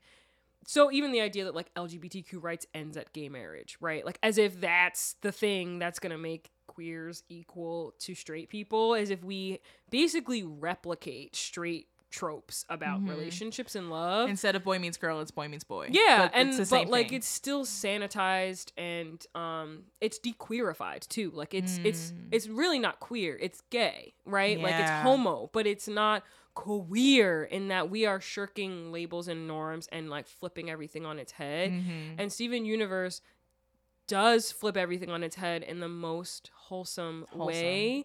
Um, and I do think it shows that there doesn't have to be like a mutual exclusivity between um, a wholesome queerness and like a queer queerness, if Yeah. that makes sense. Like, because oftentimes when we think of queerness in opposition to homonormativity, which is like the modern families Very of punk. like, yeah, yeah, we and we think of characters like the characters on Pose, where it's like Mhm. they engage in sex work, they often live in poverty. Like that is if we're painting a dialectic picture, right? It's either the affluent white gays who are married and like have assimilated into white straight society or the like black and brown queer and trans folks who live at the margins and do quote unquote dirty work Mhm. or live quote unquote dirty lives. And Steven Universe is like, we're queering it up, but we don't have to make it dirty if you don't want it to. It's kids, it's a kids show, um, but we're still doing it all. And like, I think that it adds nuance to this very flat dichotomy, which is Mm. rich white gays who do the normative thing, um, and poor black and brown queers who do the quote unquote dirty thing. Mm. Um, and that's the only way to access your queerness is to like live on the margins of society. It's so da- da- funny. da. It's so funny because like it's just on the margins is the best culture. That's what I was thinking they're like quite punk in the way of it's just Yes. it's rebellious. They yes, are the, they are the rebels. Totally, totally. They are the rebels. Um so I don't know. I just I celebrate just- them. I I think Steven Universe is beautiful in that it. they still are um, alien rebels. Yes, that's right. Like they're rebels, Mm-hmm. but what argument is always made, right, to introducing queerness, like rebelliousness to children, is that it's gonna taint the kids, right? Like it's the we don't want our we would we wouldn't want our kids watching Pose, right? Like they could watch Modern Family, but they could never Mm-hmm. Ah. watch Pose, right? Like Got it. it's it's that you don't want to expose a child to th- real stuff like HIV and AIDS, like things that affect the queer community. Mm-hmm. Um, and so as a result, kids often just don't get queerness at all. They get homonormativity. They Mm. Get the sanitized, whitewashed versions of queerness. And Steven Universe says we can give you queerness in all its fullness, and we can also give you something that is legible to a child Yeah. um, that they can comprehend and understand and that to your point we can access our own inner child from because that show is healing Absolutely. like that show is because that show is about family love yeah. and real ass shit that i am like and nobody else is talking about family love the way this show is No, and I appreciate it for the fact that it is so short. which I think talks to the genius of the writing. Mm-hmm. You get a lot of information minutes. in 11 minutes. You get a lot of information in 11 in 11 minutes. And it makes me it makes my the my brain the part of my brain that wants to binge really happy because I can binge a lot of episodes. Mhm. but then when it gets to be an overwhelming where I'm like okay maybe I should take a break. It hasn't been that long Yeah. you know? It, it's it's you're getting a lot of emotional rework and a lot of emotional love in there in 11 minutes which is I think masterful. On the flip side, what? I'm also thinking of the other animated show that addresses these topics, and it is Big Mouth. Oh, Um, Jesus. And they are quite the opposite of wholesome. Oh, like they are the nastiest. I swear to you, I watched the most recent season, and they have a scene of Santa Claus fucking the shit out of his wife. Full penis. I saw a whole ass penis. Like it was porn. Like I swear to you, it was animated porn. I don't even know how they got away with showing any of this. How the fuck? I don't know. I don't know.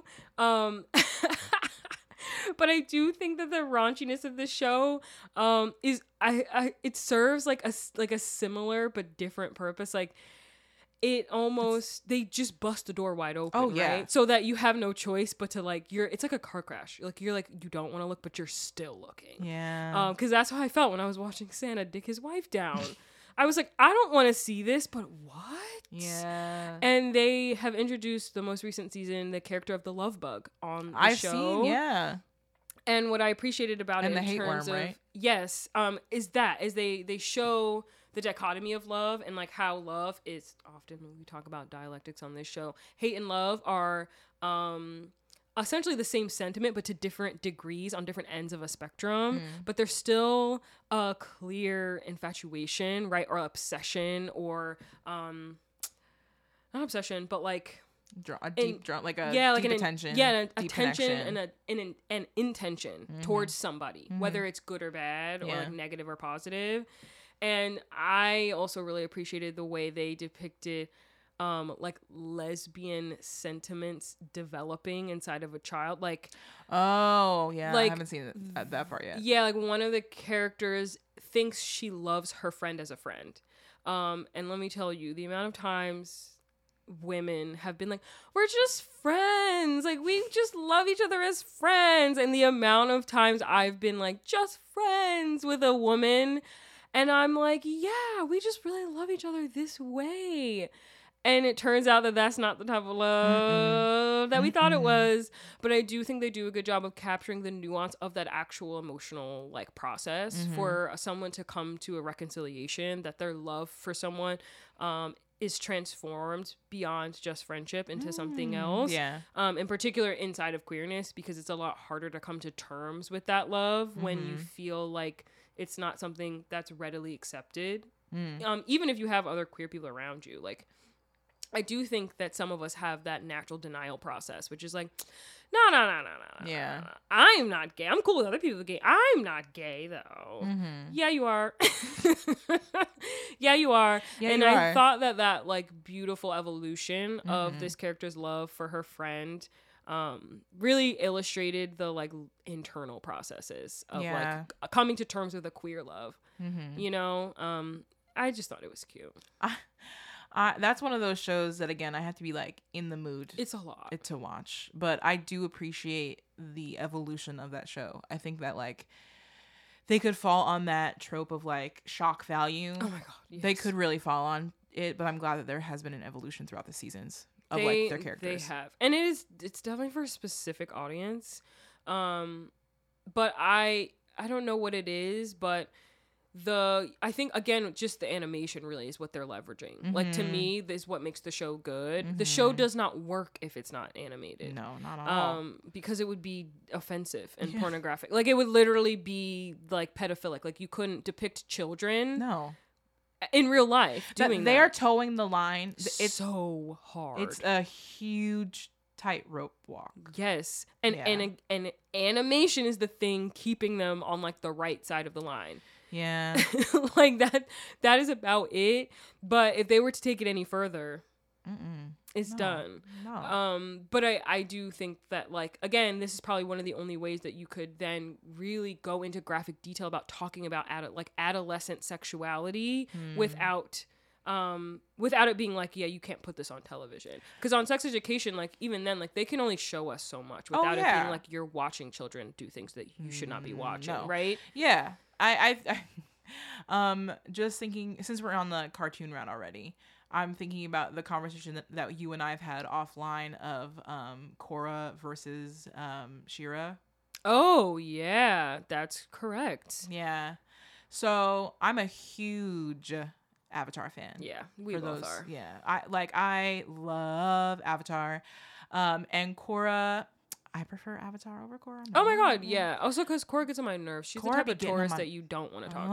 Ugh, and also like even writing wise, I'm it was chaotic. yeah i'm much more partial to um the plot of we are doing one particular battle and Yep. like the nuances that happen throughout the battle as Mhm. opposed to basically every new season there There's being like a new villain. yeah i'm not down for that but we were talking about the critique of like towards the end of Korra Korra's relationship with Asami Yeah, gets a gay. little gets a little gay and uh literally at the end they go on vacation together as They really call it vacation, but they're holding hands as they walk into this like beaming. they ball literally walk into the sunset holding hands so i think it's one of those it's one of those shows that like try to poetically say it through the Mm. imagery of the quart- uh, cartoon Mhm. as opposed to the writing of the cartoon whereas She-Ra is gay as fuck Yeah, they're just doing it. like- yeah She-Ra is i love you like yeah, She-Ra is seeing multiple people um in queer relationships to a certain degree Mhm. you know like it, it's still giving Oh yeah, there's multiple lesbian relationships. Thank you, Like yes. Yeah. No. but I think going back to your previous point is that it's still like viewing queerness in the way of like, and we're married, you know what I mean? Yeah. But but it is nice to see adolescents having the Mhm. complete confidence to just say, "I love you, you love me," and I wanted to connect this through line of like the imagination work that comes with television is a really important practice because you get to build an entirely new universe Mm. s- especially in cartoons, but even more so, like, uh, not even even more so. Actually, I shouldn't say that. Especially in tar- uh, uh, especially in cartoons, but also you can do it in you know more realistic formats. But TV gives you you the opportunity to literally build a different universe. So something that they do in She-Ra that they do in another show that I love, which is Schitt's Creek, Oh yeah. is Mhm. they basically just make a world where being queer or being gay or being with a a a, a person that is like the same body as Mhm. you um is not even really a thing. It's like just It's just they built a world fact, where yeah. homophobia really isn't like a necessary. It doesn't exist, and that's what um, Schitt's Creek was really celebrated for for the relationship that, that they depicted between the fir- the main character David and his love interest Patrick. Because yes, it's still very much white man, but Mm-hmm. Yeah. like, yes. but I, what I appreciated about the show is that they get to they get to the heteronormative things of we are you know boy meets boy and then we fall in love and then we get married but what happens in between that is very queer in my Mm. in uh my opinion I I'm curious to hear your thoughts on uh, Master of None inside of this too, because I didn't watch the most recent like Lena Waithe produced Mm. season of Master of None. Ironically i think that master of none adheres more to heteronormative heteronormativity Yeah, is that the word homonormativity, which is like homo sexuality inside of heteronormativity. Got it. Yeah. So, ironically, I think that Master of None adheres more to the philosophies of homonormativity than Schitt's Creek because Schitt's Creek, the the character of David, his his queerness is not um defined as gay or, as gay or bi or anything. It's his whole thing. Like his parents were just like, he just doing what he needs to do. And there's a really um like iconic scene where he's explaining his sexuality through wine. So he's like, I think I've seen some of this. yeah. So like basically he has sex with a woman and then and then and then he they're in the they're they gain the attention of another man together. Mm-hmm. So she was like, I thought you only drank red wine. I see. and he and he was like, I do drink red wine, but I also drink white wine. Mm-hmm. And he was like, and she was, and he was like, and then I tried a Merlot that used to be uh that that turned into a uh, that turned into a Chardonnay, and then you know what I mean. Yeah, So yeah, my yeah. point being is that he he just doing whatever he needs to do, Mhm. and he said very eloquently, "I like the wine and not the label," and that's all that they talked about with their queerness. Mhm. And even in his relationship with um, Patrick, there are moments in time where they sh- they veer away from um, the Like traditions of monogamy, right? being I've monogamous. Some of those scenes, yeah. Right, because there's a, there's a, a whole circumstance where the dude that he like gained his attention with in the beginning Mhm. seasons comes back and basically hits on both of them. Nice. So like gay. they're trying to figure out if they're gonna be in a little situation by Yeah. themselves. There's another uh, instance where Patrick, this is his first gay relationship ever, so he um David allows him to like go on a date with a man who uh like gave him his number and like let him do what he needs to do that way. So there are moments in time where they stray away from monogamy whereas Mm. in Master of None it's a relationship with two black lesbians, but it's very much the whole conversation is we are married. Because they're trying to have a kid, right? Right. I see. So- yeah. Lena Waithe's character is an, an author that has recently got it big and like made it and is like trying to figure out what it looks like to maintain making it, yeah. which I appreciated Yes. seeing. Every conversation that's really being had in media uh, in terms of like uh, what an artist looks like is how am I going to make it Yeah. as opposed to how am I going to maintain it and normally it's very dramatized but she's just like I'm an author that just made it. I'm trying to figure out how to like be a a celebrity now. Mm. And on the opposite tip, her wife is like very, very much adamant about how like how to have a baby. Hmm. And the whole conflict is they cheated on each other. So they were in a very monogamous relationship. Yeah, and like yeah. how do we handle Mhm. that? How do I handle having a baby with a person who's not ready to have a baby? How do I like uh, on Lena Waithe's character, like how do I tell my wife that I don't really want to have a baby right now? How am I Hmm. scared to have a baby? So like it's still very much Yeah, those- which is like yeah. the natural growing pains of. I mean, those are the limitations, right, that are illustrated. I do think through Lena Waithe's character, of- Yeah. of, this whole linear growth model of of Mm. a relationship, of Yeah. a romance. Um, is that we there is the expectation that once we've moved in together, well, when are we getting married? When Mhm. are we having kids? Like those are implied next steps that really Mhm. put pressure on relationships yeah. um, and don't allow relationships to evolve inside of however their love like changes and moves or grows depending on how life shifts. Mm-hmm. I unfortunately this is like I mean, I'm appreciative of Lena Waithe's presence, period. Oh, like we need black hundred lesbians percent. Yes. represented. But I do think that a lot of her work, in my opinion, was overly sensationalized the way many marginalized storytellers Mm. are, like when they're the first of their whatever. Mhm.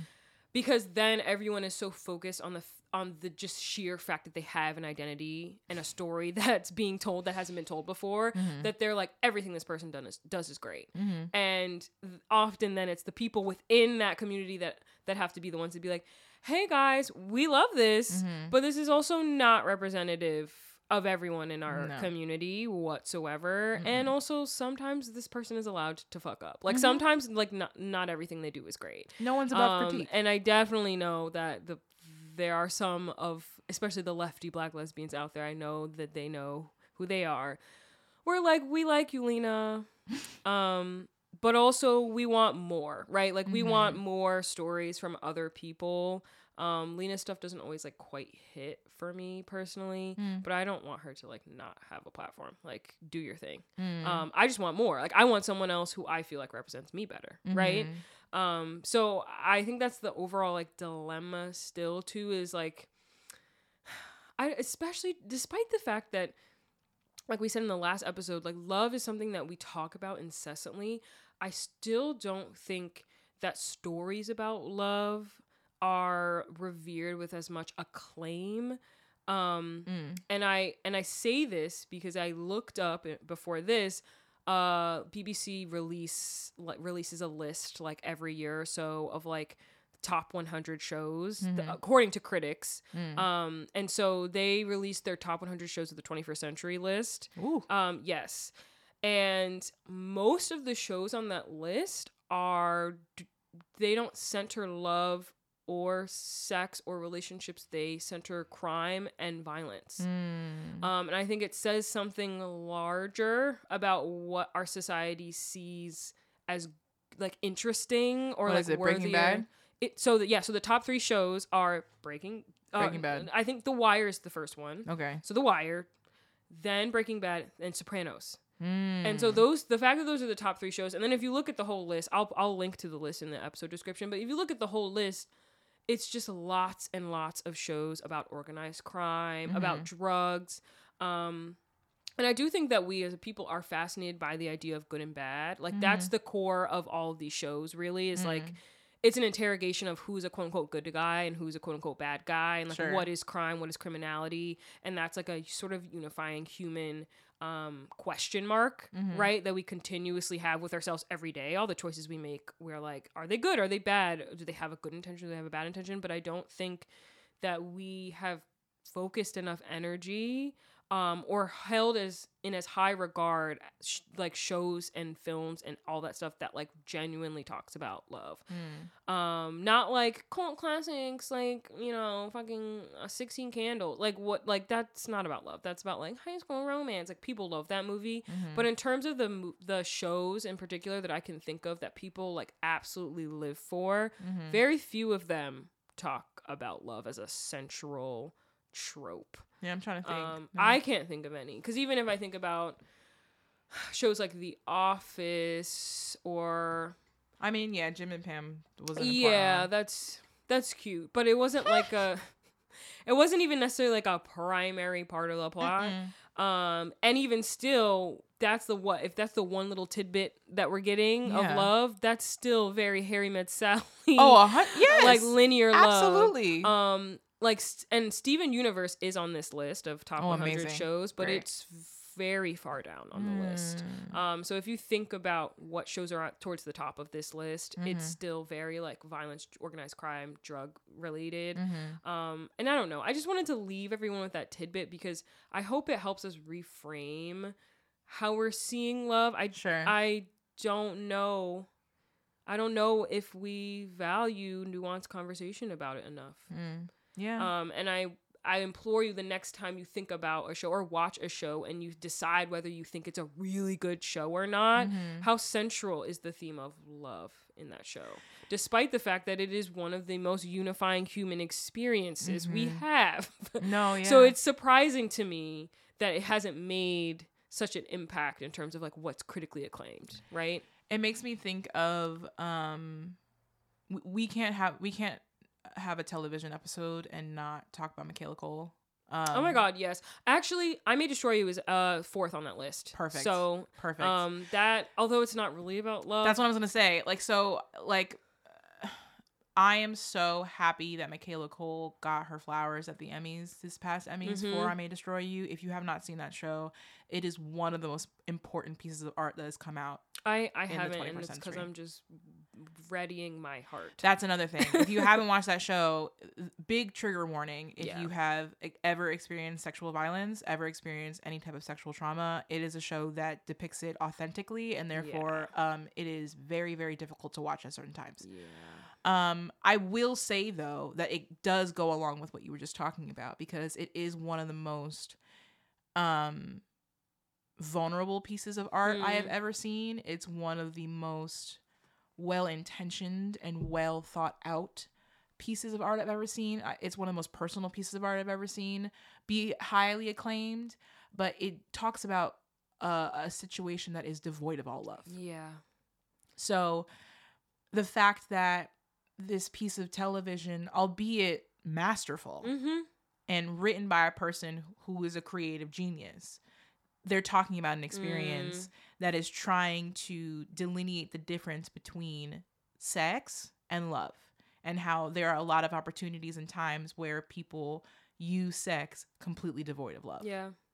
It honestly makes me think um about truly I think this helps illustrate um my point which is sex we talk about like All the time. um and it's and it's in lots of places. I still don't think that it is viewed um I don't I still don't think as Americans we're able to accept the role that sex plays in our society as Yeah. prevalently as we should, but Mhm. we are far more comfortable with watching violence Mhm. um as a society, but I in particular think of Code Switch did an episode on this, the marginalization of the romance novel. Romance, like what Mm. I'm talking like love, romance, like things that are sex can be related, Yeah. but it is not the focal point of the storyline Right. think about how we view romance like literature writing stories they are often cliched they're often Mhm. made fun of they're often pushed to the margins Mhm. and code switch did a really good episode on ro- like black female written romance novels and like the role of romance in rewriting historical nonfiction and in particular Mm. of experiences that like black people were having in you know during slavery Mhm. um, and the role that love plays as an antidote in storytelling Yeah. to some of these really harsh oppressive narratives Yeah. that we receive from the historical black south Mhm. um, and that romance novels are a great way to frame that time period Ah. um, but they're not taken seriously. Like romance novels are Mm. not taken seriously. Um and, and that's the point i'm trying to make is like why? Why? Why? And why is that genre considered kitschy and like you know kind of like you poke fun at it? Like yeah, I don't know. I it, okay, so I think I do want to mention though that although, I mean, in comparison between Schitt's Creek and um, Master of None, mm-hmm. I think that Schitt's Creek is more queer. I will Mm. say that, um, in my opinion, Master of None's third season that was specifically on Lena Waithe Mhm. and her love interest was, uh, what was like ultimately way more romantic and it's Hmm. and it's com- and it's really based on how they shot it for me Yeah. again going back to how you shoot black like people Issa, yeah like the show is a complete departure from the first two seasons where it's like the Mhm. entire show is based on Aziz Ansari for the first two Yes. seasons and it's also based in his humor where it's like and then meh, meh, but it- it's and it's fast talking. right and thank you for um talking about rhythm rhythmically it's a lot faster Yeah. this season is so Like, slow, slow, and it's based in somatics it's based in asmr so like i watched an uh, a interview um, with aziz and lena talking about how they wanted to shoot it and they wanted to shoot the small moments of people being in love Hmm. so th- shots go on for way longer Yeah. than most traditional tv shows would I allow appreciate that. Right. So it's just a very long shot of nature sounds. It's a very Mm. long shot of Lena Waithe and her love interest. I don't know the name of that actress, but she you are amazing, sis. Um, they're doing laundry and they have a 90s whatever like R&B Mm. song playing and it's just a literal almost 3 minute Hmm. shot of them dancing together Hmm. like while we are talking about you know two people who are coming together in marriage having a baby The homonormativity is still there, but right but how they shot two black women in love That's felt like two black women in That's love great. how they shot the home the, the wardrobe on that on that set was very very authentic it was very Mm. very much like i am a black woman in my 30s today having a relationship with a black woman who is masculine presenting today like it just Mhm. felt rich and i appreciated the fact that we're viewing a lens of a gay relationship um of two black women viewed in this way almost romanticized almost as if it's in the the romance novel because it, again i think that had it been shot in the way of Schitt's creek where it's like and i'm funny yes. you know i think that people would take it less seriously Yeah. and this felt like a french film and fre- it, it felt Mm, like, Like a the sophistication, correct the richness, yeah. it was all it was uh, all art. on film it was all film it was all on film so that romance of um how movies were shot in like the 50s and the 60s of that that warmth that comes that only comes with film was shot for this particular love Mm. story which i deeply deeply appreciated so yeah I, it also highlights that like what we talked about last week of love being a daily practice like Mhm. the slowness of love i think is worth talking about uh, yes because that is what love it's a Yes. return to whatever agreement you had with this person right like whatever relationship whatever connection you have with mm-hmm. this person it is like bell hooks said love is a choice it's Yeah. not just oh i just we love each other and that's it it's i chose today to wake up and love this person. Yeah. And so that means I chose today to practice love with this person, which means doing laundry with this person, which means Yes. doing whatever with this person that isn't just high stakes, flashy drama, da da da da Mm-hmm. da, all the butterflies in my stomach, and that's it. Like, it's Yeah. also mundane as fuck. it I think we can close it here. Um, but it just makes me go back to last week's um pleasure center. Um, Hmm. I'm I'm very much a, a sonic person. We all know this. The the silences that are felt yes. in um Master of None season three is really important. Mm, And I encourage everybody listening, like, who do you want to share silence with? Like that to me is a huge indication of who I feel most comfortable with is if I can share a Mm. silence with them. And I think that that's something that they did beautifully that I hadn't seen with beautiful black women before Mm, is moments in love where we're choosing to be in love, where we are choosing to be in silence together, and how that silence is used throughout the season is really important. What sounds are being used, what do you hear at that moment is really something that they used very intentionally in that show. And I appreciated the fact that I could see a moment in time where we're not speaking, we're just being in love. Hmm. Bitch, on that note, that wraps up this segment. Mm. Um, Love on Screen. That was great. Um, Yay. you and I'm gonna go watch um that that season now of Master of None because I still haven't and I've just been putting it off. But on the other side of the break, Des is gonna continue these beautiful insights Mm. with her pleasure center.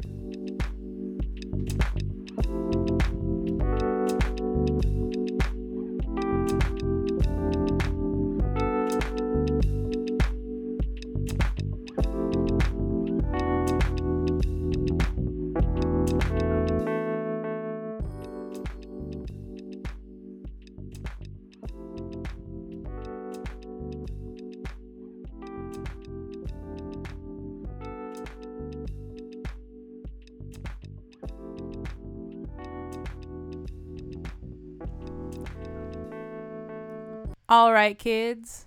Welcome back from the break and welcome to the Pleasure Center. Now, I'm going to switch it up this week and not do a guided meditation, but instead talk about something that I think we all need a healthy reminder of every now and again. So, in honor of Love on Screen, let's talk about a media diet.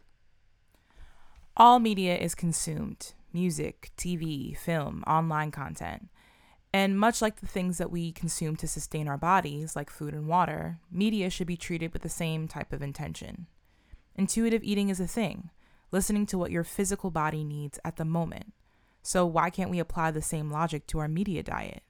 We can consume a variety and balance of media to sustain a healthy emotional body. I think people do this practice subconsciously all the time, right? You listen to your going out playlist when you want to get hype. You comfort watch your favorite movie when you're going through a hard time, but those are normally reactions to external circumstances. I don't think most people, including myself, are thinking that critically about their everyday intake of love for the sole purpose of internal health. So, since this segment is about the small moments, the everyday, I ask you, what does your daily diet of love media look like? Is it balanced? Does it feel healthy to you? I think there are many conversations publicly about how media affects our mental health, but less so on how watching these screens every day literally impacts our brains. Here's where the science kicks in. The communication between neurons in our brains is manifested through brainwaves. Brainwaves are produced by synchronized electrical pulses from masses of neurons communicating with each other, and they are the roots of our thoughts, emotions, and behaviors. The brain contains five different types of brain waves measured in hertz. From highest to lowest, we have gamma, beta, alpha, theta, and delta. If you think about it like a band, gamma waves are the highest voice, maybe the soprano, and delta is the lowest voice, or even the bass drum. Now, all brain waves are working together at any given time, but their presence changes according to what we're doing or how we're feeling. According to a site called BrainWorks, gamma waves are the fastest, anywhere between 38 and 42 hertz. Gamma brain waves are simultaneously processing information from different areas of the brain. If we're equating it to chakras, a great presence of gamma brain waves relates to an expanded consciousness and spiritual emergence, or an expansion of the third eye. Now, beta waves is where we live normally, anywhere between 12 to 38 hertz. Beta waves dominate our normal waking state of consciousness and directs our attention to cognitive tasks that are assigned to us from the outside world. Alpha is where we start to slow down a bit, anywhere between 8 to 12 hertz. It is our brain in its resting state, where our mind body integration is most accessible and where we have the ability to learn from a state of calm and presence. Theta waves is where we begin to dive deep into our subconscious. Theta is between 3 and 8 hertz and occurs often in sleep, but is also dominant in meditation.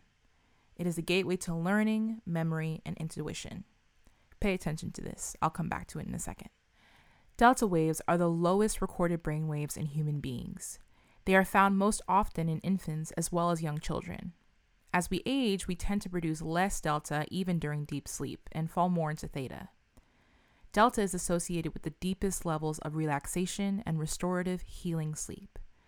They have also been found to be involved in unconscious bodily functions, such as regulating heartbeat and digestion.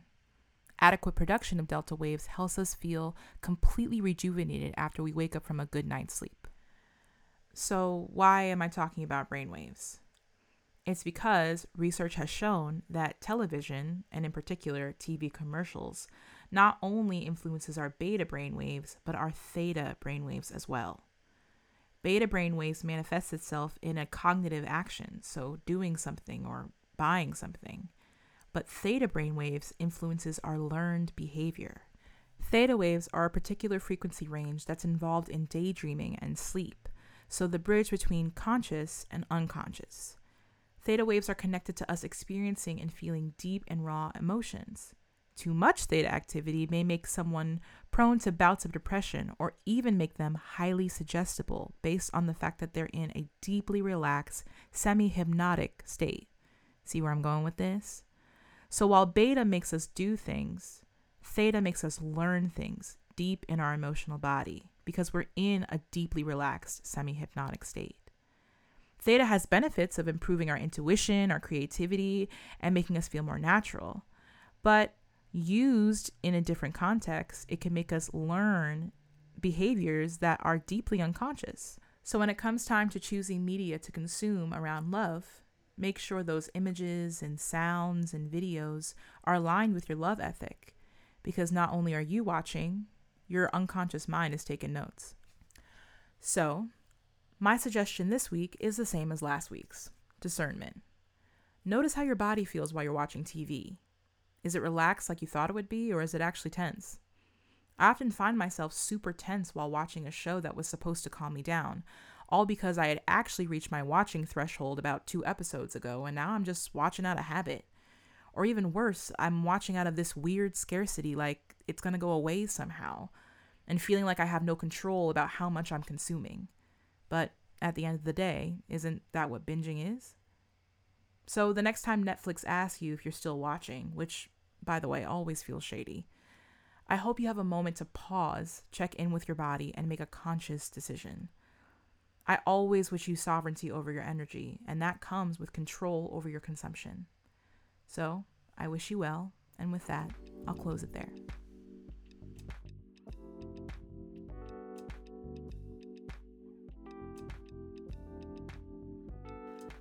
I think about my media diet. I don't know about y'all, but I appreciate that tidbit, Des. Mhm. Um, the frequency that like television and film is vibrating at, and how it is hypnotic. Mhm. Um, and honestly, reasons why part of my like conspiracy, not conspiracy, my theory as to why black people watch TV more than others. No, Um, you're That's correct a on- whole separate like conversation, but I do think that TV and film serves a purpose of escapism and inundation, um, and like leaving reality. I would correct, I, or I, I would correct. Um, Concur. I would concur with your theory because the frequencies that are emitted by the TV and by most of the media that we consume is like the lowest frequencies, so they're, they're the most comforting. Hmm. Most comforting. Yeah. And niggas need that. I know Yeah. we fucking do. Yeah, we need in comfort. This country. We need Yes. comfort. So. It's like at your most relaxed, and like because we are not relaxed in Because our nervous systems are on ten all the time. Yeah. Um, we Yeah. artificially get it through TV. yeah, that makes a lot of sense. Mhm. Um, well, thank y'all so much for listening to this episode. I hope you enjoyed. If you want to keep up with us on social media, you can follow us on Instagram. We are at Politics of Pleasure Pod, or on Twitter, we are at Pleasure Politic. Des, any final thoughts, announcements? No, yeah, you can follow me, Desiree Jaha. I'll be posting all my music stuff there. Um, and hopefully I'll see you at the show on December 1st with Jess Nolan. Great. Thank y'all so much. We will talk to you in two weeks. Bye, y'all. thank you